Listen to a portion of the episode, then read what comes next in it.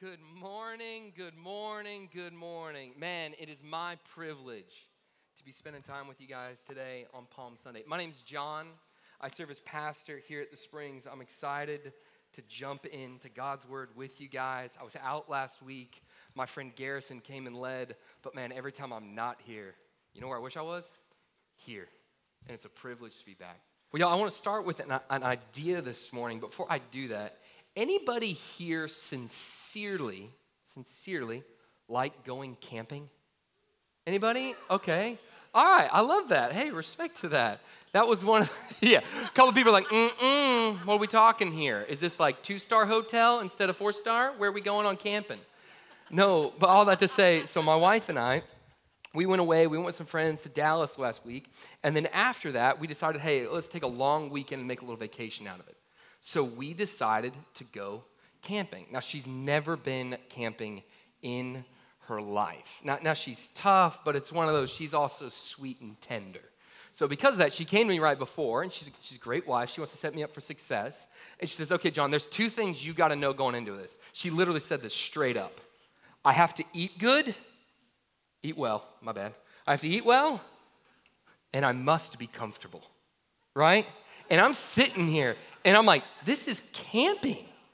It's kind of like you go for the experience of not having that. So when you come back under this guise of, oh, I was in nature, it was beautiful. So when you come back, you're like, oh man, thank God for plumbing, right? so immediately, like the cards are stacked against me. But man, I'm excited. Like camping's one of those things, okay, as I think about future and vacations, I kind of gotta make this work. So immediately, man, I just start problem solving in my mind. I'm doing research to where we go, and immediately I decide, okay, it's definitely car camping, right? And has anyone here ever heard of glamping? Yeah, okay, heads are nodding, right? Basically, I'm like, okay, I, I need to lead us in being all star glampers. That's the direction I need to take our family. So, man, I start thinking through everything to where we go. A friend of mine, he has a tent. You might be thinking, well, it's just John and his wife, so this two person tent. You've ever seen a two person tent, they're like, I'm surprisingly small. And I'm like, no, no, I don't want a two person tent. Where's an eight person tent? Right? Why? I want some space. I want her to be comfortable. I want her to stretch out. How do we do this? So we go, we get an eight person tent. Then I got to think through sleeping right? So when we got we got married as part of our registry we registered for these kind of like backpacking um, thin sleeping mattresses. Well i'm literally grabbing those out of the closet and i'm like mm-mm that ain't gonna work right? Throwing that aside. We bought when we first got married a queen size air mattress i'm not kidding it's this thick with a tempur-pedic topper and I'm like throwing it in the car, man. That's coming to, I have an extension cord. I have a plug into the cigarette outlighter to where I can plug it in. And then all of a sudden, in my massive castle of a tent, I can get a queen size bed going, Tempur-Pedic topper. We go. I bought a cooking stove, y'all. I think it was a hundred bucks. And I didn't even buy the base model. I got the good model. Why? I got stainless steel pots and pans. We got a cooler. We stopped at the grocery store right before. And I'm like, what food do you want? Because when you're camping, you usually don't have all that much stuff to do, especially if you don't like hiking. I don't really like hiking. So I was like, I'll cook. Like, what do you want? So we stock this, man. We have the tent, we have the bed. Like she says, I, can't, I gotta be comfortable. So I go and we buy these like hanging fans to where I can put them anywhere to where, like, if she's hot at night, I can just have this nice, cool breeze that just like glows on her. And I'm sitting here, I'm like, okay, one more thing. What if she gets bored? Which is half the grace of camping. What if she gets bored? I literally downloaded five movies to my iPad, like 10 episodes of television addition to that. Like, you couldn't even watch this much entertainment if you wanted to. But I'm like, hey, if we go out in the middle of the woods where you're going to get away from technology and electronics, what if she wants technology and electronics? I got to take that with me. Like, I got to be ready to where, man, I have this whole thing planned. We're going to Broken Bow, Oklahoma. If you've never been, it's beautiful. Beavers Bend State Park set up. Hey, where's a primitive campsite? Well, we get ready to leave. It's Friday. We hit the road. It's about three hours north of Dallas. We were in Dallas at the time. We start driving. We got out a little bit later than expected, got to the campsite. It's about 8 o'clock at night. So it's dark. Anybody who goes camping and you're trying to set a good first impression, you don't want to set up camp in the dark. And then I'm trying to think, okay, how do I get as far away from people as possible, yet camping's kind of popular now. Didn't really know all that. So there's people everywhere. So I'm trying to find this one spot, this secluded or more secluded, I should say, spot. Literally, the way you start, you can't park the car right beside the tent. I'm not kidding y'all. There is a solid 40 foot straight drop through leaves and this, what was then dry mud, right? Straight down to the tent to where we go. So I tell Taylor, she stays up there at the car, getting everything ready. I carry down this tent. It's me with this flashlight out in the woods, setting up this eight person tent. That feel, you ever built something from IKEA where by the end of it you just want to break it? Now, it wasn't my tent, so I couldn't do that, right? And I need a place to sleep. But there I am trying to set this thing up in the dark. I finally get it, like literally sweating, carrying stuff up and down, trying to make it comfortable. Hey, sweetie, you want something to drink? Are you hungry? Can I get you some food? Where do we get in this tent? Problem number one my extension cord. Dude, I needed like a 150 foot extension cord. I had like 30 feet. So immediately I'm like problem solving, like, Dear Lord Jesus, deliver us from evil. You know? To where I'm plugging in this cord, it's not working. I'm trying to think, okay, what if I filled it up here and then I carried it down? But the entrance to a tent, like a queen size mattress, is like this thick. It's not gonna fit through that. So immediately I'm like, hey, sweetie, I'm just gonna, we're just gonna try something. Thank God I threw those things we got for our wedding into the car. To where we at least had this thin layer. We go and we're in, we're in the tent, we're getting settled, having fun, ate a little food, we start watching a show. She's set up, she's got this sleeping bag, and I have a, a sleeping bag that's just a, a blanket with a zipper, right? Because that day, man, it been like 85 degrees. And if you know if I'm talking about temperature, you already know where this is going to where at that point, man, I've got the fan set up. It was blowing air on me, but it's starting to get a little cooler. You know, it's dark. It's heading towards, I don't know, 11 o'clock at night. Turn off the fan. I'm in my sleeping bag. She and I, we had to sleep. I wake up. I am cold. I'm talking about like real cold to where I lean over and all of a sudden I hear this rustling. And when you're in a tent, when one person moves, everybody's up, right? And I, I just lean over and I say, Hey, Tay, yeah. And I was like, Are, are you cold? And she was like, Yes. And she's just like chattering. She's over there in this sleeping bag that's meant to go to 40 degrees.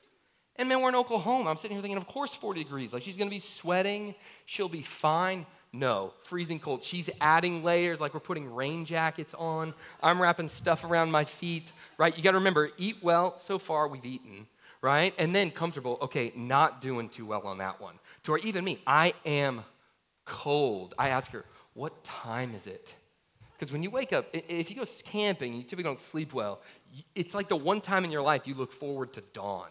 Does that make sense? And I ask her, What time is it? And she says, 1.30. Literally, oh, sweet Jesus is what I said in the middle of Oklahoma. So, man, we get through the night. Like, literally, we kept waking up every 30 minutes. It's kind of funny to think back now. And you get the memory, you laugh, but cold. Next day comes. That morning, we go to cook. I don't cook it right. It doesn't come out right. There was conflict. We resolved it. We moved on, right? But then we go, and I'm like, okay, I got to bring clarity to this problem. We load back up in the car, right? We set the tent up. We get everything kind of packed away right? But we want to let it vent a little, so we left some vents open and we drive. Know, a 30 minute trek to Walmart where I'm going to go and I'm going to buy my wife a 10 degree sleeping bag. Like she's going to sweat, you know? And then I'm going to get a massive extension cord to where there will be no problems. Well, we take this trip, go to Walmart. All of a sudden, the, the, the sky starts getting dark, right? Starts getting dark, and all of a sudden you're like, man, I really hope. Because this tent, we'd set up the rain flat, like you put like a rain tarp over it. We'd set all that up, but man, I really hope everything's gonna be fine. Well, man, time goes by. We come back, and I'm up at the car because we got all this stuff. So I'm grabbing it, trying to plug in the electric cord. She goes down this, this hike to the tent that's now a 30 foot descent through mud, right? She takes it, she gets to the tent, and you just hear this, John! And immediately I was like, oh no. And I asked her, what is it? She says, it's better that you just come look right? I go in, man, tent is close to flooded. Literally, all our stuff is still hanging out to dry in our backyard right now from it. The whole thing. to where I come and I look at this and there's tent that's falling in random places to where it's not even around the outside edge. It's like in the middle of the tent where, no disrespect to the guy who loaned me the tent, I think your tent's broken and I didn't do it. To where it's like dripping and it's gonna keep leaking. And I'm sitting here, I'm like, okay, I've got to find a solution to this. Invested time, energy, and money. Thank God we bought a bunch of trash bags. Literally, took everything that was wet, threw it in a trash bag, threw it all in the back of a car, soaking wet, loaded up, and spent a night for $85 at Comfort Suites in Idabel, Oklahoma. That's called leadership, y'all. That's love your wife as Christ loved the church. Literally, man. And it was uh it was terrible and it was great. What I mean by that is I'm driving there and I'm frustrated. I wanted this whole thing to work. We've invested in all this stuff to try to make it work. I wanted it to go well. You want to be this great first impression. And we're driving to Comfort Suites. Literally, the, the sign on the front. And it, and it was great. If you're ever in Idabel, stop at Comfort Suites. But it's broken and you're like, oh man, like this, this isn't great. We get there right before, and my wife, as we're driving, she just turns and says, man, I wonder what God's up to. I wonder what God's doing. Like he knew like our plans the entire time. Like he knew what we wanted. Like I'd done all these steps, taken all these precautions, all these different things, and there's this total another direction this thing's working out. she says, Man, I wonder what God is up to. And the whole time I'm just angry, right? I wasn't feeling all that well at that point. I'm frustrated. She goes to pick up dinner, right? I go inside to check into the hotel, try to get our room, grab the key, just go up. Here's what I know. That evening at the Comfort Suites in Idabel, I sat there eating Italian takeout with my wife on a surprisingly comfortable bed, watching TV with her in the warmth and the quiet. Tremendously peaceful. To where this past week I was hanging out with my community group and they said, Man, what was the highlight of camping? And it was with sincerity Comfort Suites in Idabel, Oklahoma, man. Right? Will we go camping again? please God, pray for us. I got to make it work. If anyone has a great tent they're looking to sell, I'm in the market. But it was one of those, we had a great plan, but it wasn't how it worked out. It wasn't how it was set to go. And my wife, man, in her faithfulness, in a way, I wasn't even thinking about it. She says, I wonder what God is up to. The, the reason I start with that is because when I think about that in my own life, there's often so many different areas where, man, I have these plans, these expectations, these strong hopes. Hey, here's what it's supposed to be. Then life comes and it takes it a whole nother direction where immediately I'm like, no, no, no, God, I don't, I don't think you get this, man. No, God, I'm trying to be a good steward of finances, so I need her to get into camping because then we can still take a ton of vacations and we can kind of be that family. No, God, there's this like realization, you're kind of missing it. Can you help me here? In reality, the whole time God's saying, hey, man, you have your plans, but I have my will. Enjoy Comfort Suites in Idabel, Oklahoma. And that was a great opportunity. It was a great time, but there's many times in my life I get caught up in, wait, God, this is the way it's supposed to be. This is what's supposed to happen. My job's supposed to look like this. My marriage should be this. I'm supposed to be married by this time. By this age, I should have this many kids. Hey, God, that retirement account, you know how hard I've been working. It's not as big as it should be. Hey, my, my community group, God, I, I don't know if I really like them. I, I mean, they're great and all, but personalities, we just don't mesh. I think I'm going to find another. God, that's not my plan. But then there's God's path, there's God's will. And what do we do when His will is different than our plans? So today we're going to talk about how do we trust God's will, not our plans. I, I think this matters so much, whether you're a believer in Jesus or not. Because so many of us, especially in American culture, you get caught up in this uh, rat race, you could say. And we've talked on this before, but it's this idea of almost this, this expectation. Hey, I got to go to school so I can get good grades, so I can get a job, so I can find, find a wife, so I can find a husband, so I can have kids. So those kids can go to school, so they can get good grades, they can get a job, so they can find a wife, right? Find a husband, so then they can have kids, so those kids can then go to school to get good grades. And we're just caught up on this continual cycle where we have these built in presumptions of well, God, I, I really need to be married by 23 because I'd like to have four kids by 30. Oh, hey, hey, God, really, right now, I know there's like a, a surprise baby, and here I am, late 30s, early 40s. God, that's not my plan. Hey, God, here I am, and I'm in my 50s. And when I look at my, my net worth, my retirement, there's not enough zeros, God. You seen how hard I worked? Have you seen everything I've done? Hey, God, do you see how hard I labor with my kids? It, it's not going my way, it's not going according to my plan. And we get caught up in that. If you're here and, and you don't happen to believe in God, or you like wrestle with the whole thing, and, and because it's Easter, you're like, man, somebody dragged you out of a guilt trip and you're just checking it out. Let me share with you how, even in my life, before I was a follower of Jesus, this happened to me. Right, there's this famous saying, many of you may have heard it. It's by a guy, Alexander Pope. He's a famous poet. Blessed is he who expects for nothing, for he shall never be disappointed.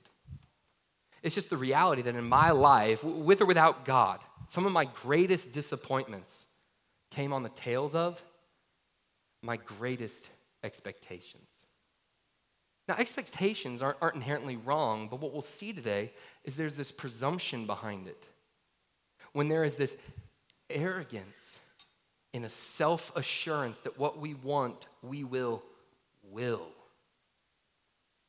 And so that's where, as you come today, one of the greatest gifts in life is when you get out of your own way with expectations. And what I'm going to put before you, when you shift to instead say, hey, God, would you help me to love your will? Help me to make plans. Plans aren't inherently wrong. There's nothing wrong with going and preparing for a backpacking trip, having a thoughtfulness about a retirement, a job, a kid, a, a family strategy, a discipleship plan, a community group that you hope. There's nothing inherently wrong with that. But what's wrong is when you cling to that when God says we're going to turn. Well, God says we're going to go another way. So, where are we going to see this? Where, where are we going to learn?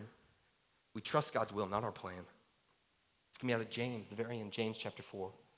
We're looking at verses 13 through 17, where the first theme we're going to see is the brokenness that happens when presuming God's will. How instead we're called entrusting God's will. And the final thing we'll look at what does it mean when we deny God's will? If you're new with us for the first time, we've been working our way through the book of James. James, is, it's a letter written by Jesus' younger half brother. The whole theme of it is hey, those who claim to be followers of Jesus Christ, be doers of God's word. What, what that means is if you claim this faith, live this faith. And he's writing this whole theme. And in chapter four, he's done this amazing job where he set up this section where he's really addressing what, like in the margins of your Bible, it may say worldliness, right? But there's this core theme that in my heart and in your heart is always in competition God's will, my will, your will be done.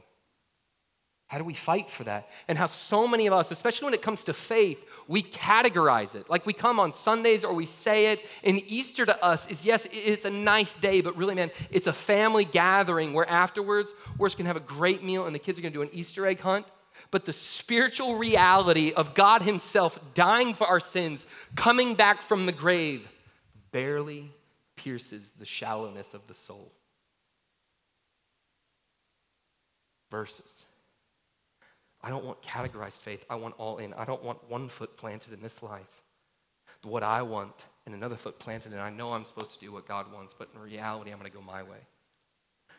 James, he's just doubling down on this theme where, again, he's going to say, trust God's will, not my plans, not your plans. So if you have a Bible, turn with me to James chapter 4, verses 13 through 17. If you got an iPhone, pull that out. You can read along. I'm going to read through the entire section, and then we're going to come back and work at it from the start. Come now, you who say, Today or tomorrow, we will go into such and such a town and spend a year there and trade and make a profit. Yet you don't know what tomorrow will bring. What is your life? You are a mist that appears for a little time and then vanishes. Instead, you ought to say, if the Lord wills, we will live and do this or that. As it is, you boast in your arrogance. All such boasting is evil. So whoever knows the right thing to do and fails to do it, for him it is sin. I'm going to circle back up, and our first theme, I'm going to pull out verses 13, and then we're going to jump a little ahead in 16. Because James, he's kind of coming bookends on the same section.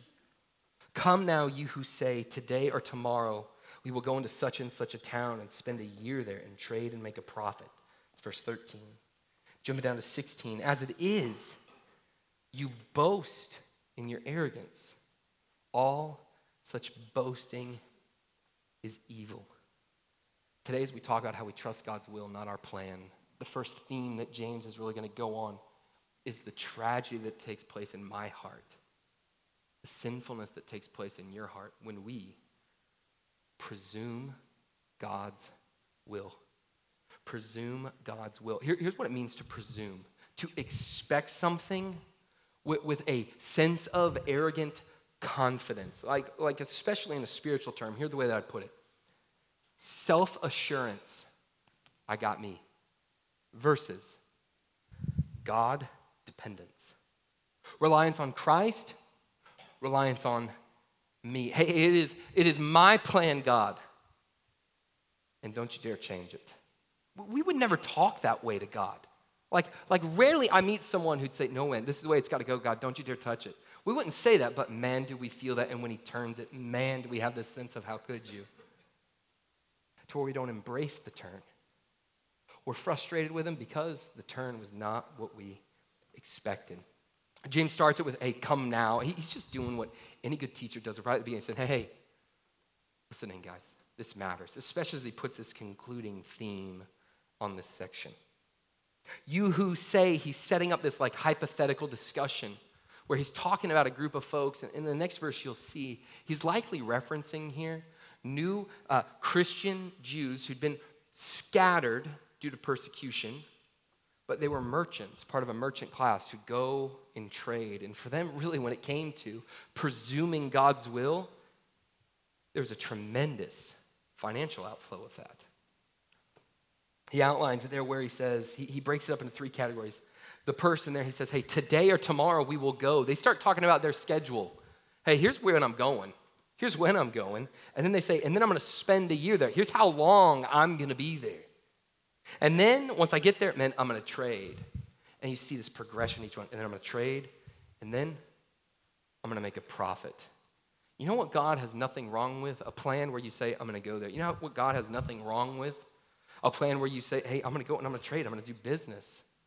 God has nothing wrong with it if you're a business owner, you want to work hard to where you make a profit. But right here, what James is saying is, you who say. It's the heart that says, hey man, I'm going to tip my hat to God. But the rest of life, hey God, I will impose my will, my plan, not yours. Verse 16 is where he's kind of summarizing the heart and soul of this, where he's saying, You boast, like you brag in your arrogance, and all such boasting is evil. Why, why is this arrogant? When you and I come before God and we say, Hey, here's what's going to happen in the future. Here's what I'm gonna do. Here's who I'm gonna become. Here's how many kids I'm gonna have. Here's what my family's gonna look like. My husband. Here's by the time I'm gonna be married. Here's how many, how, how many zeros in the bank account I'm gonna have. Here's all my friends in the social group, and I'm gonna have those friends and these friends. And hey, my family won't get sick. My family won't get the phone call from the physician where the physician's tone immediately you know something is wrong, and they speak with direct clarity because there's no other way to give tremendously tragic news. That won't happen to my family. And if it does, hey, God will heal my family. His will would never be the pain. Arrogance comes in in two ways. We're not God. So, because we're not God, we, we can't see the future. We also cannot control the future. The thought that you and I have control over that, it's an illusion. So many folks, especially in my life, man, control. If you're a follower of Jesus Christ, you have a problem with control. Some of you, it's a serious control. To where so many things in your life, you want it to go your way. And your way might even be a better way. But when your way doesn't happen, man, does it just irk you. Man, do all of a sudden the fruits of the Spirit start to go out the window. But when it's your way, man, you are peaceful, you are graceful, you are gentle. You, you can't control today. Does that mean that we, as followers of Jesus Christ, we don't work and create plans and, and do things? No. No, that would be foolishness and that would be overdoing what James is saying. We strive for godliness and we always trust God if He changes the plan. You and I can't control tomorrow. We don't have the power. God has the power. So, what does that look like for us? James, again, he's speaking with, with finances. So, while this is true to finances, it's also true to a lot of other things. Faithfulness in God is not demonstrated through your bank account. If you are wealthy, it likely has nothing to do with any sense of godliness in you. If you are poor, it may, I'll say this, it may or may not, in the same way with the wealthy, it may or may not, have nothing to do with any godliness within you. Are there principles that the godly walk by in terms of stewardship that brings a sense of provision, where the, where the prudent, they see danger coming, they hide themselves. The simple go on, they suffer for it. How does the ant store up in winter for the extended time? Yes. Does scripture say, hey, borrow is slave to the lender, owe nothing to anyone except honor. Does the Bible speak to the stewardship of resources? Yes. But man, you are foolish in your life. I'm foolish in my life. If I ever try to put God in a corner and say, hey, here's what will happen. Here's what this will look like. Here will be the income. By this time, I'll be a senior VP. By this time, I'll own my own practice. By this time, my husband will have done this well to where I can step out of work and finally be at home with the kids. I pray you can. Provision in the role that we are called to as Christians often, often does not include overwhelming wealth. There's two warnings in Scripture it's to the rich and to the poor. To the rich, because they forget to depend on God, to the poor, because they curse God for the poverty. Church, we don't put God in a box like that. In the same way, we don't come and say, hey, God, I, I know it's your will, but really, man, my plans. I know I lay it all down, but when it turns, man, it's going to break my heart, and I'm going to throw my own version of a worldly hissy fit as a grown adult. Is I rage against you, but I try to keep it nice, calm, and peaceful. That's not us. We don't presume God's will. So, how do we do this? How do we do this? Man, I think Jesus, right there in Matthew 6, we're not going to turn there. In, in his prayer, his modeled prayer for you and I, he says, Your kingdom come, your will be done. There's a daily cry of a Christian that just says, God, would you help me to love your will? When you turn, may I turn. Yes, I have hopes, and there's nothing wrong with that. But man, I lay everything down because where you want me is where I want to be. Would you help me to trust you? I think another way that you do that, it's what my wife did when we were driving to that hotel. She by the power of the Holy Spirit, turned and said, Man, why do you think God's doing this?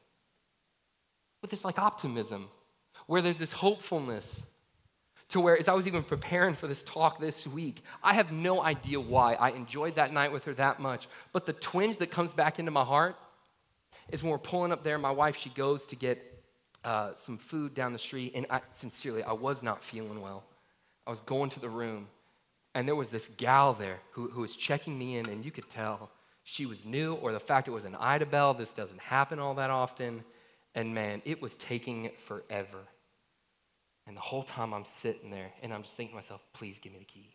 Please give me the key. Please give me the key. Dude, people who embrace God's will sit there and say, yeah, God, man, I don't feel great. So you got to take care of that. And this isn't going as I planned. But you know what? You got me here and I'm hanging out. And I should have leaned over that counter and said to that sweet young gal, hey, man, I know this may sound strange, but do you, do you happen to have a faith, spirituality, belief system? Here's where I just came from. Here's one of the things that changed my life years ago.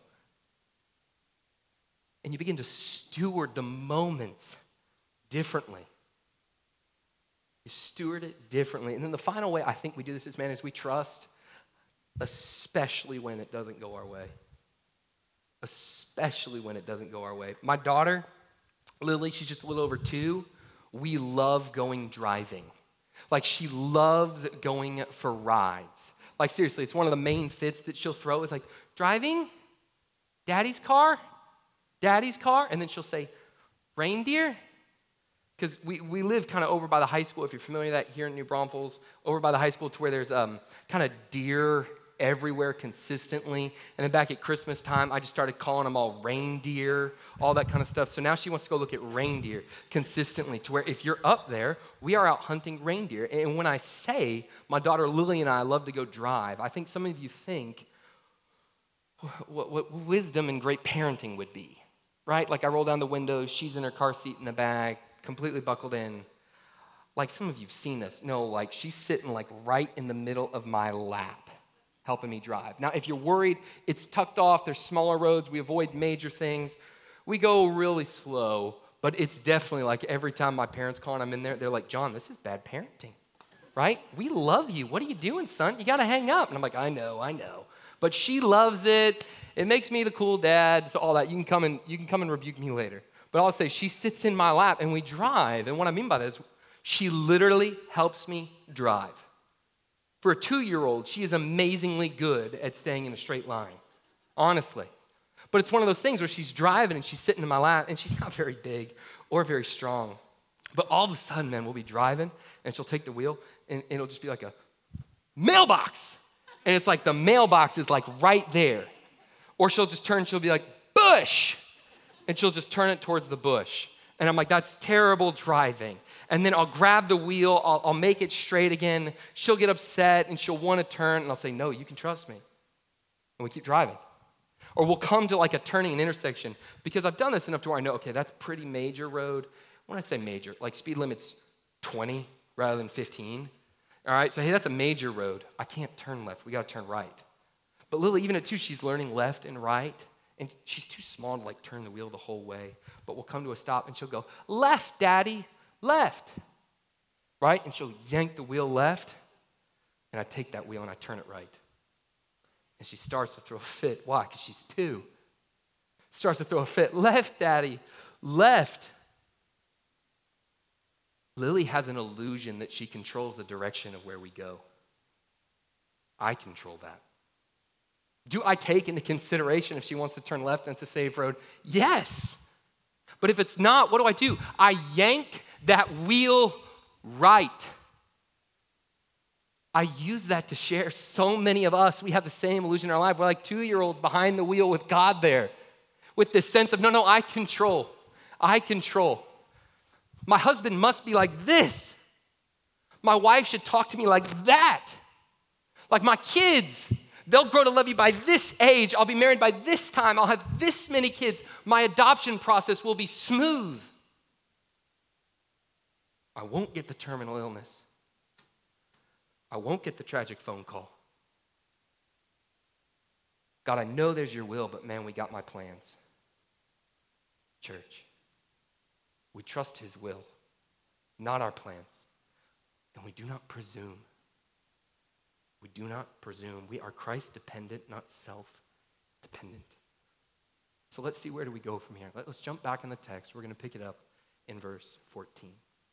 Back into it, verse, verse 14. And this is where James, he, he's switching the tone where he says, Yet you, he's talking to you and me, you do not know what tomorrow will bring. No one here is a fortune teller. Yet you do not know what tomorrow will bring. What is your life? You are a mist that appears for a little time and then vanishes. Instead, you ought to say, if the Lord wills, we will live and do this or that. So as we look at, man, we trust God's will, not our plan. The way we do that is in trusting God's will. And one way that occurs in the heart of a Christian is, is developing and understanding an eternal perspective. Right, James, he starts out there, yet you do not know what tomorrow will bring. We can hope, we can plan, we can ask, we can pray. Yet we are not in control of tomorrow. Proverbs 16 9, the heart of man plans his way. There's nothing wrong with planning, but the Lord establishes his steps. Peter Drucker, he's a famous kind of leadership guru. Some of you may have heard of him. He has this phrase that I've always appreciated Planning is essential, plans are useless. Planning is essential, plans are useless. Man, he's just ripping off the narrative of the Bible. Right? God loves a heart that plans and prays and asks and entrusts and is thoughtful, is a good steward. If you go to see someone build a barn, do they not store up little by little? The, the, where there is no vision, the people perish, direction, future, all that's good. But when we take that and we cling to that, and it's our plan, not His will, that's where we find ourselves in trouble with a God who establishes. Proverbs 16:33, the lot the lot. It's just talking about dice. Next time you lose a dice game, remember this verse. The lot is cast into the lap, but its every decision is from the Lord. Our control, our plan, there's nothing wrong, but us exerting and imposing our will on it, it's a myth. There's this new thing in sports, especially that I've seen if you watch any sports documentaries. Athletes will talk about when they go to compete, and especially whether it's a team sport, there's a guy lining up across them or same person, in the same position. There's this language, man, go and impose your will. It's the reality of, hey, when you and I come together at the end of this, my job is I will impose my will over you. Man, what I'm telling you is that is anti Christian in the realm of the way you pursue godliness. It's not about our will. We surrendered that.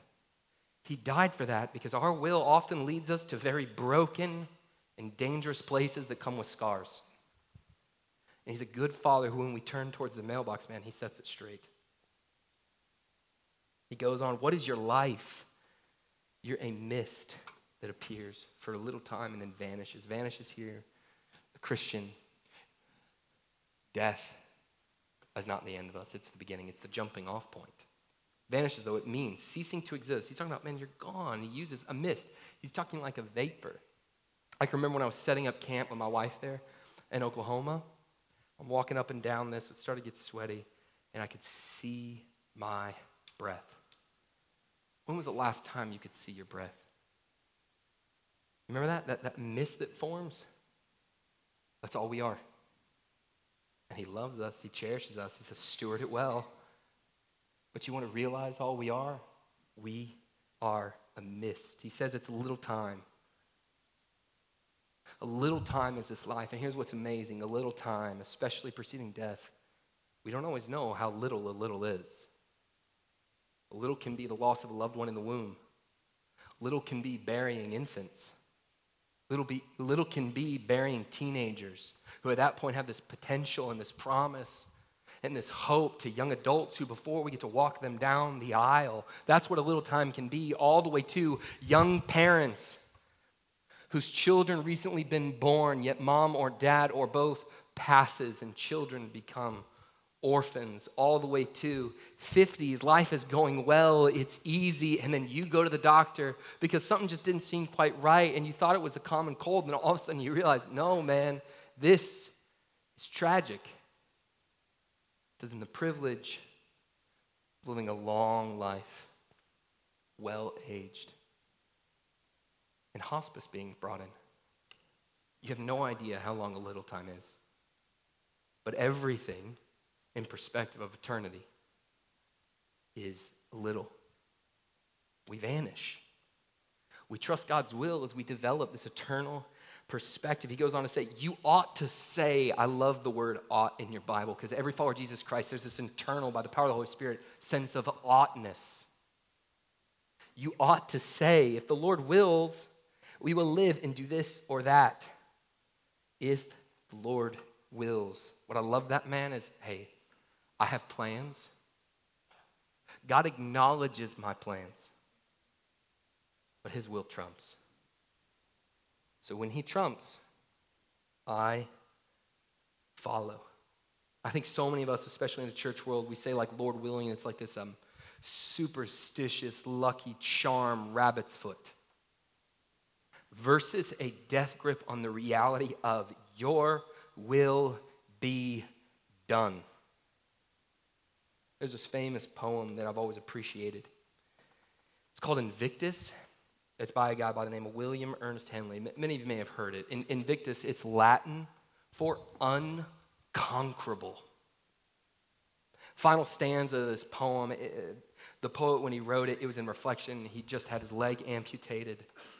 The final stanza of this poem is talking about his perception of his will and his ability to conquer and to overcome.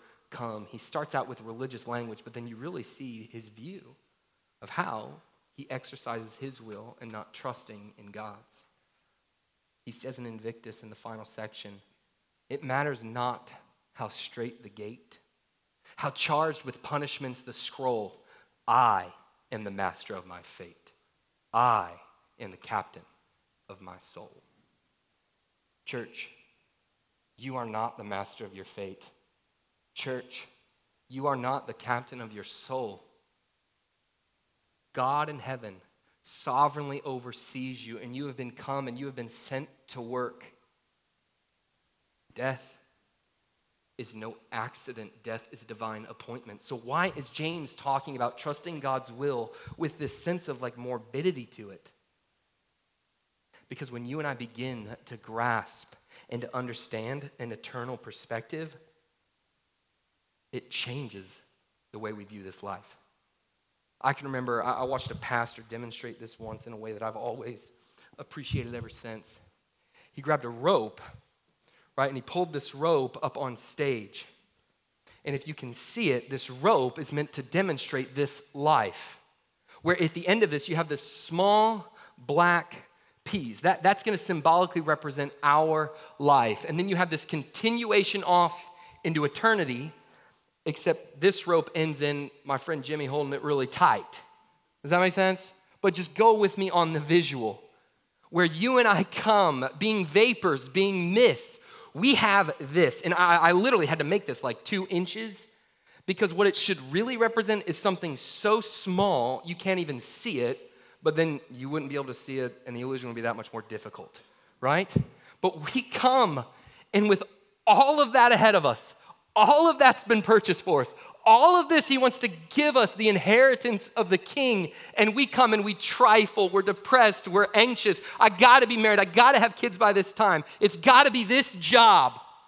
This job, God, I'm not happy. You wouldn't want me to not be happy. God, I can't have this illness. And we squander. And we wrongly mourn. When in reality, He's called us, man, you use this that. I've bought this to give you that. Don't get lost in this with a perspective of that. Church, far too much of my life, I don't trust God's will and I freak out about this. I want to stop. James is pleading with us to stop. We are a mist that appears for a little time and then vanishes. We fight for an eternal perspective. This is why your Bible says things like, hey, teach me to number my days. Because we fight to live for eternity, not for this. And when we do that, what are we doing? We are trusting God's will. We embrace the moments. I can realize what I honestly do believe new heavens, new earth, glorified camping is going to totally trump the best version of my glamping. Y'all get what I'm talking about? I'm going to live for that. Does it mean I can't plan this? No. But it means every plan I hold loose. I plan, He establishes. We trust God's will, not our plans. Let's look again at verse 17. Verse 17. So whoever knows the right thing to do and fails to do it for him, it is sin. For whoever knows the right thing to do and fails to do it, for him it is sin.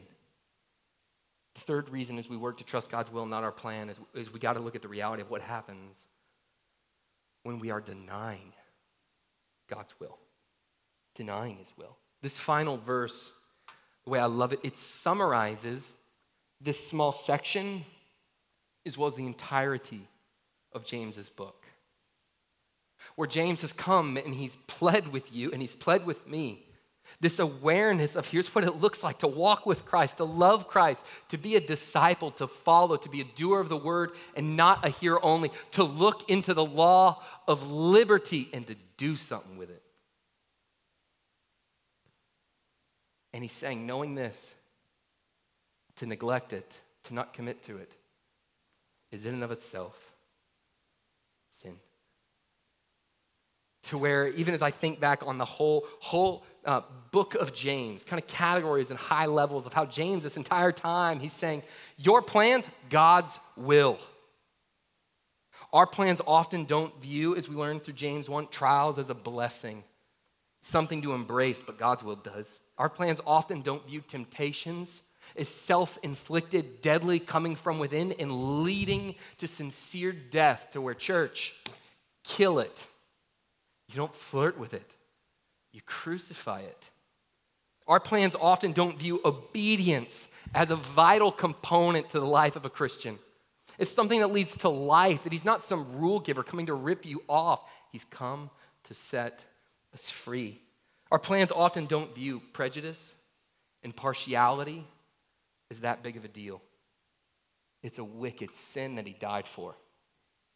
Our plans often don't view is what we say is really that significant or, or consider our words as having the power of life and death and something to be stewarded in every moment. And when we miss it, seek forgiveness. And when we use it well, glorify our King. Our plans often don't view God's plan as the wise one.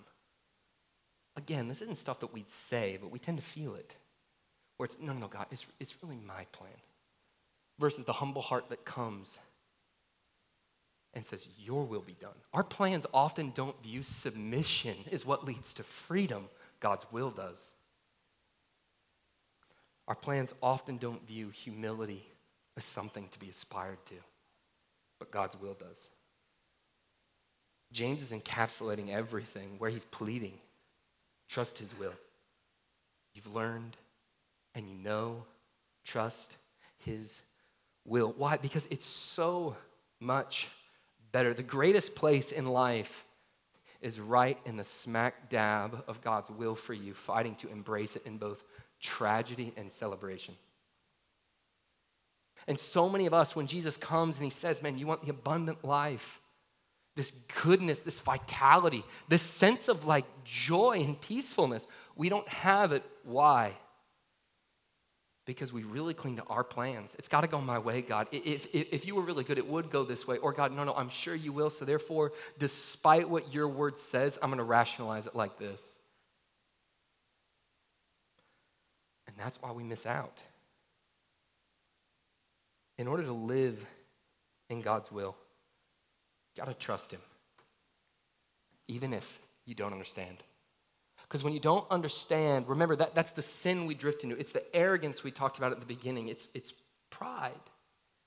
It's thinking that either God will get it wrong or he already has, when in reality, the good, the bad, the ugly, he redeems. Brings good from all. You see, guys, God's will for us, it's not just something that's optional. It's not an option. It's a divine obligation. It's something the soul is tugged on to be and to give way to. And James again pleads with us. Your plans, they're not, they're not in and of themselves sinful. They're just not enough. But what he has for me, for you. Folks, we are called to trust his will. There's nothing wrong with having a plan. But if our assurance comes in the plan, if our comfort, if our sense of control comes in, well, hey, I know here's where it will go, that's when you and I, we go astray. We tend to miss it. We can't presume God's will. We, we can't come and claim, here's what will happen, or if God was good. No, no, no way, man. Job was a righteous man, went through a lot of pain. The disciples, the apostles, righteous men, went through a lot of pain. Jesus Christ. Come Thursday night, reflect on God, if there be any other way, let this cup pass from me. Yet, your will. Church, we don't presume God's will, we trust His will. And then, and then we acknowledge our tendency to want to deny it. We acknowledge my broken proclivity to almost when my plan goes awry, all of a sudden come up with my plan B, my plan C, my plan D, rather than stop and just as my wife said, I wonder what God's doing with this. Doesn't mean I can't plan a way out, but as I plan, I'm dependent. I'm not self assured. I want to close with this, just as we think through how you and I, our lives are called to be marked by a love and a pursuit of God's will. There was a story of a friend of mine by the name of Evan. It, he, it stood out recently. It's something I've known about. I have the privilege. Evan and his, his fiancee Haley, they're set to get married, walking with him towards that. Their faith has grown tremendously over the past year, and it's been a privilege to watch. One of the things that's a part of their wedding for Evan and Haley is there was a shorter engagement. Why? One, just take as long as you need to plan a wedding. That's it. Short and sweet, guys. Trust me, it's going to go better, right? Short and sweet. That's one. There's wisdom. But two, the real reason. Evan's mom, she'd been battling cancer for two and a half years. There was a sense of stability in it, but they did not know how long. To where there was a thoughtfulness in, hey, we do not want to drag our feet. How do we continue to do this? Why? His mom might be a part of the ceremony. All throughout this time, Evan's walked with his mom, Haley, the whole family's come around. When you hear Evan even describe all this, he talks about how his parents, his mom included, they'd even stewarded the difficulty of that so well, while throughout he, with his mom and with his dad, was continuing to have conversations about what mattered most. You see, Evan's mom and dad, they're followers of Jesus Christ. They want the will of God. Did they want tragedy and cancer? No. But they love God.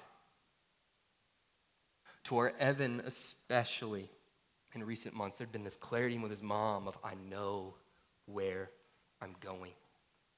So when you mourn, and yes, Christians, man, we mourn, but we are not those who mourn without hope. You don't need to mourn my confusion.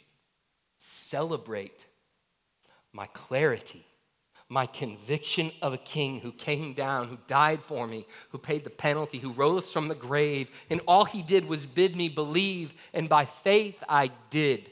It changed me. Kids, I sought to be that change imperfectly. No person is perfect, but in pursuit.